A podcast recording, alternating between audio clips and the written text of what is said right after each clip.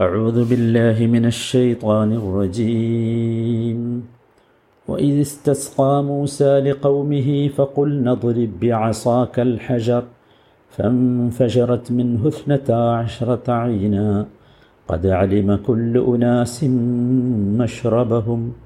كلوا واشربوا من رزق الله ولا تعثوا في الأرض مفسدين. ഇന്നലെയും നമ്മൾ കേട്ടത് ഇതേ വചനമാണ് അറുപതാമത്തെ വചനം. വൈദിസ്തസ്ക മൂസ മൂസ അലഹിസ്സലാം തന്റെ സമൂഹത്തിന് വേണ്ടി കുടിക്കുവാൻ വെള്ളത്തിന് വേണ്ടി പ്രാർത്ഥിച്ച സന്ദർഭം ഓർക്കുക. ഫകുൽന അപ്പോൾ നാം പറഞ്ഞു ഉദരിബ്യ അസാക്കൽ ഹജർ നിന്റെ വടി കൊണ്ട് ആ പാറക്കല്ലിനടിക്കുക. ഫം ഫഷറത്ത് മിൻ ഹുസ്നത്ത അഷറത്ത ഐന അപ്പോൾ അതിൽ നിന്ന് പന്ത്രണ്ട് നീരുറവകൾ പൊട്ടി ഒഴുകി അത് അലിമ കുല്ലു ഉനാസിം മഷ്റബഹും. എല്ലാ മനുഷ്യരും അവരവർ കുടിക്കേണ്ട സ്ഥാനം അറിയുകയും ചെയ്തു. കുലു വഷ്റബു മിദ്ദിസ്ഖില്ല എന്നിട്ട് അള്ളാഹു അവരോട് പറഞ്ഞു നിങ്ങൾ അള്ളാഹുവിന്റെ വകയുള്ള ആഹാരത്തിൽ നിന്ന് തിന്നുകയും കുടിക്കുകയും ചെയ്തുകൊള്ളുക. വല തഅസൗഫിൽ അർദി മുഫ്സിദീൻ. നാശകാരി നാശകാരികളായിക്കൊണ്ട് ഭൂമിയിൽ നിങ്ങൾ കുഴപ്പം പ്രവർത്തിക്കരുതേ. ഈ വചനത്തിൽ നിന്ന് ഏതാനും കാര്യങ്ങൾ നാം പ്രത്യേകമായി മനസ്സിലാക്കേണ്ടതുണ്ട്. അതിൽ ഒന്നാമത്തേത് നമുക്ക് ആവശ്യമുള്ള സന്ദർഭത്തിൽ അള്ളാഹുവിനോട് വെള്ളം ലഭിക്കാൻ വേണ്ടി പ്രത്യേകമായി അപേക്ഷിക്കണം. വിശേഷിച്ചും വരൾച്ചയും മറ്റു ബുദ്ധിമുട്ടുകളൊക്കെ വരുന്ന സമയത്ത് മുസ അലഹിസ്സലാം അതാണ് ഇവിടെ നമ്മെ പഠിപ്പിച്ചത്. നമുക്കറിയാം നബി സല്ലാ അലൈഹി സ്വലമിയുടെ കാലത്ത് ജുമാ ഹുത്തുബയുടെ വേളയിൽ നബി സല്ലാ അലൈഹി സ്വലമ മഴയ്ക്ക് വേണ്ടി പ്രത്യേകം പ്രാർത്ഥിച്ചതും മഴ വർഷിച്ചതും പിന്നീട് മഴ നിൽക്കാൻ വേണ്ടി പ്രാർത്ഥിക്കേണ്ടി വന്നതുമൊക്കെ ഹദീസുകളിൽ നിന്ന് നാം മനസ്സിലാക്കിയിട്ടുണ്ട്. എന്നാൽ മരുഭൂമിയിലെ മഴ അത് നമുക്കറിയാം ഇവിടെ സംഭവിച്ചത് പ്രത്യേകമായ ഒരു ഞാമത്താണ്. അത് അവർക്ക് വെള്ളം കിട്ടുക എന്നതുകൊണ്ട് മാത്രം വെള്ളം കിട്ടുക എന്നത് മാത്രമല്ല ഉദ്ദേശിച്ചത്.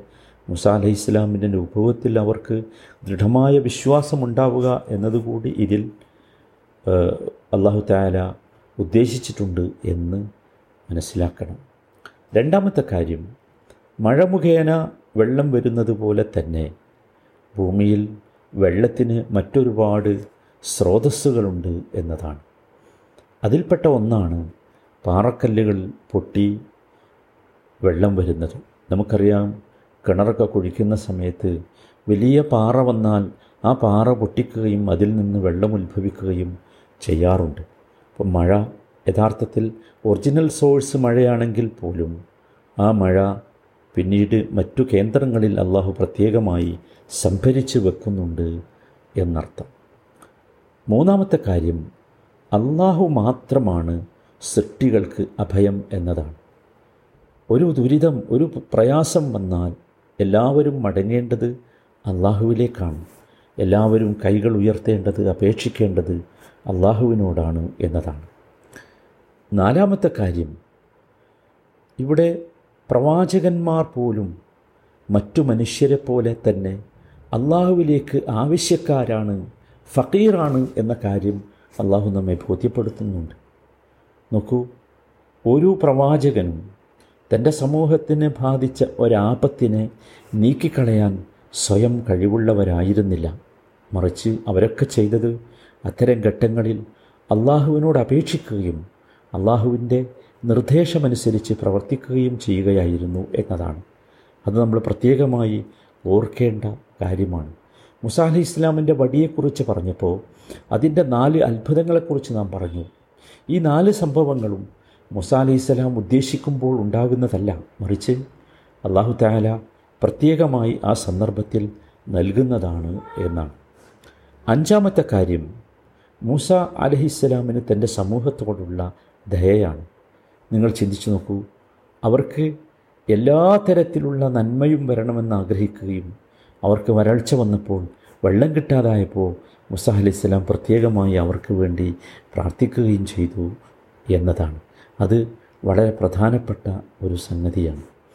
ആറാമത്തെ കാര്യം അള്ളാഹു താല മുസ ഇസ്ലാമിന്റെ സ്വലാമിന്റെ ദ്വായെ സ്വീകരിച്ചു എന്നതാണ്. കാരണം അള്ളാഹു ജവാദാണ് ഔദാര്യവാനാണ്.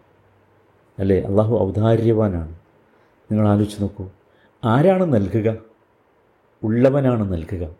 പിശുക്കില്ലാത്തവനാണ് നൽകുക. അള്ളാഹു ഉള്ളവനും പിശുക്കില്ലാത്തവനും നൽകുന്നവനുമാണ് എന്ന് നാം പ്രത്യേകമായി ഓർത്തുകൊണ്ടിരിക്കണം. ഏഴാമത്തെ കാര്യം അള്ളാഹുവിന്റെ കേൾവിയാണ്. ഇവിടെ മൂസ അലി സ്വലാം പ്രാർത്ഥിച്ചു അള്ളാഹു കേട്ടു. നമ്മളൊക്കെ പ്രാർത്ഥിക്കുമ്പോൾ അള്ളാഹു കേൾക്കും.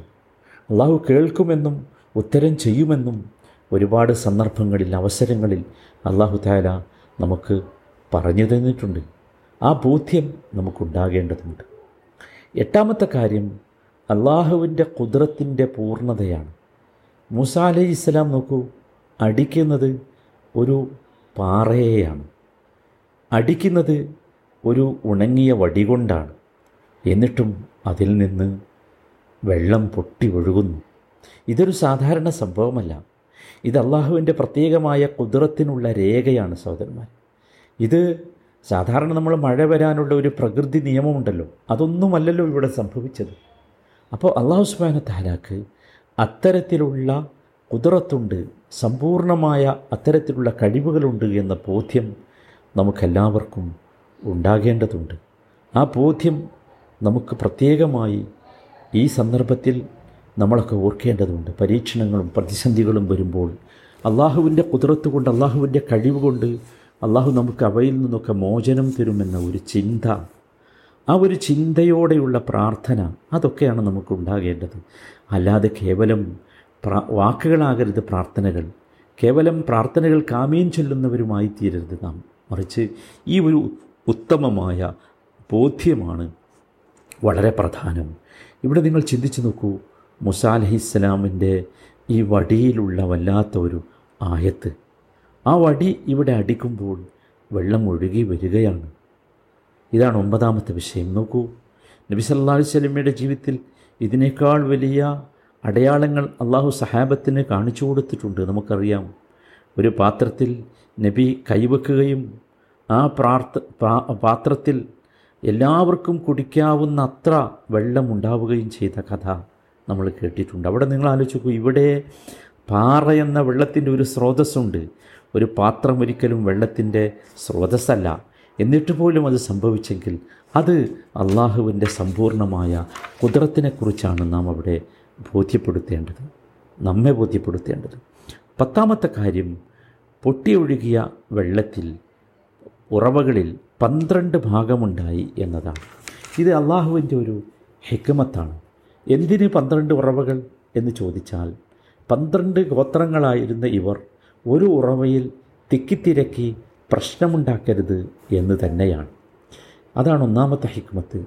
രണ്ടാമത്തെ ഹിക്മത്ത് തമ്മിൽ ശത്രുതയും തമ്മിലുള്ള പകയും വിദ്വേഷവും ഇല്ലാതിരിക്കാൻ വേണ്ടിയാണ്. നോക്കൂ ഒരു തിക്കുള്ള സ്ഥലത്ത് കുടുസായ ഒരു സ്ഥലത്ത് ഇവർക്കെല്ലാവർക്കും കൂടി ഒറ്റ ഉറവയാണ് നൽകിയിരുന്നതെങ്കിൽ ഇത്തരത്തിലുള്ള ആളുകൾക്കിടയിൽ ഭിന്നിപ്പുണ്ടാകും ശത്രുതയുണ്ടാകും പ്രശ്നമുണ്ടാകും. അത് പിന്നീട് വലിയ പോരിലേക്കൊക്കെ എത്താൻ സാധ്യതയുണ്ട്. അതാണ് അള്ളാഹു ഇവിടെ ഇല്ലാതാക്കിയത്. അള്ളാഹുവിന്റെ പ്രത്യേകമായ റഹമത്താണ് യഥാർത്ഥത്തിൽ അത്. നമ്മളും ശ്രദ്ധിക്കേണ്ടതുണ്ട്. മാക്സിമം നമ്മളൊക്കെ ജീവിതത്തിൽ ശ്രദ്ധിക്കേണ്ടത് ഒരു ശത്രുതയോ പോരോ പകയോ വിദ്വേഷമോ ഉണ്ടാക്കാനല്ല ഇല്ലാതാക്കാനാണ് നാം ശ്രമിക്കേണ്ടത്. അതാണ് അള്ളാഹു താല ഇവിടെ ചെയ്തു തന്നത്. പതിനൊന്നാമത്തെ കാര്യം അള്ളാഹു ഓർമ്മിപ്പിക്കുന്നത് അള്ളാഹു നൽകിയ മറ്റു അനുഗ്രഹങ്ങളാണ്. കുലു വഷറബു മിർ റിസ്ഖില്ല എന്ന് പറഞ്ഞല്ലോ. നിങ്ങൾ അള്ളാഹു നൽകിയ റിസ്ഖിൽ നിന്ന് തിന്നുകയും കുടിക്കുകയും ചെയ്യുക എന്നതാണ്. നോക്കൂ സഹോദരങ്ങളെ എല്ലാവരും ഓർക്കണം. അള്ളാഹു സൃഷ്ടിച്ച തിന്നാനും കുടിക്കാനുമുള്ള എല്ലാം അത് നമുക്ക് അനുവദനീയമാണ്. എല്ലാറ്റിന്റെയും അടിസ്ഥാനം അനുവദനീയമാണ് എന്ന് നമ്മൾ മനസ്സിലാക്കണം. അനുവദനീയമല്ലാത്തവ പ്രത്യേകമായി അള്ളാഹു നമുക്ക് എടുത്തു പറഞ്ഞു തന്നിട്ടുണ്ട്. അതല്ലാതെ അള്ളാഹു ഉൽപ്പാദിപ്പിച്ചിട്ടുള്ള ഉള്ളതെല്ലാം അള്ളാഹു ഉൽപ്പാദിപ്പിച്ചിട്ടുള്ളതെല്ലാം നമുക്ക് അനുവദനീയമാണ്. അതാണ് നാം മനസ്സിലാക്കേണ്ടത്. മുആമലാത്തുകളുടെയും ഇൻതിഫാഅത്തുകളുടെയും രണ്ട് കാര്യങ്ങളുണ്ട് ഒന്ന് ഇടപാടുകൾ.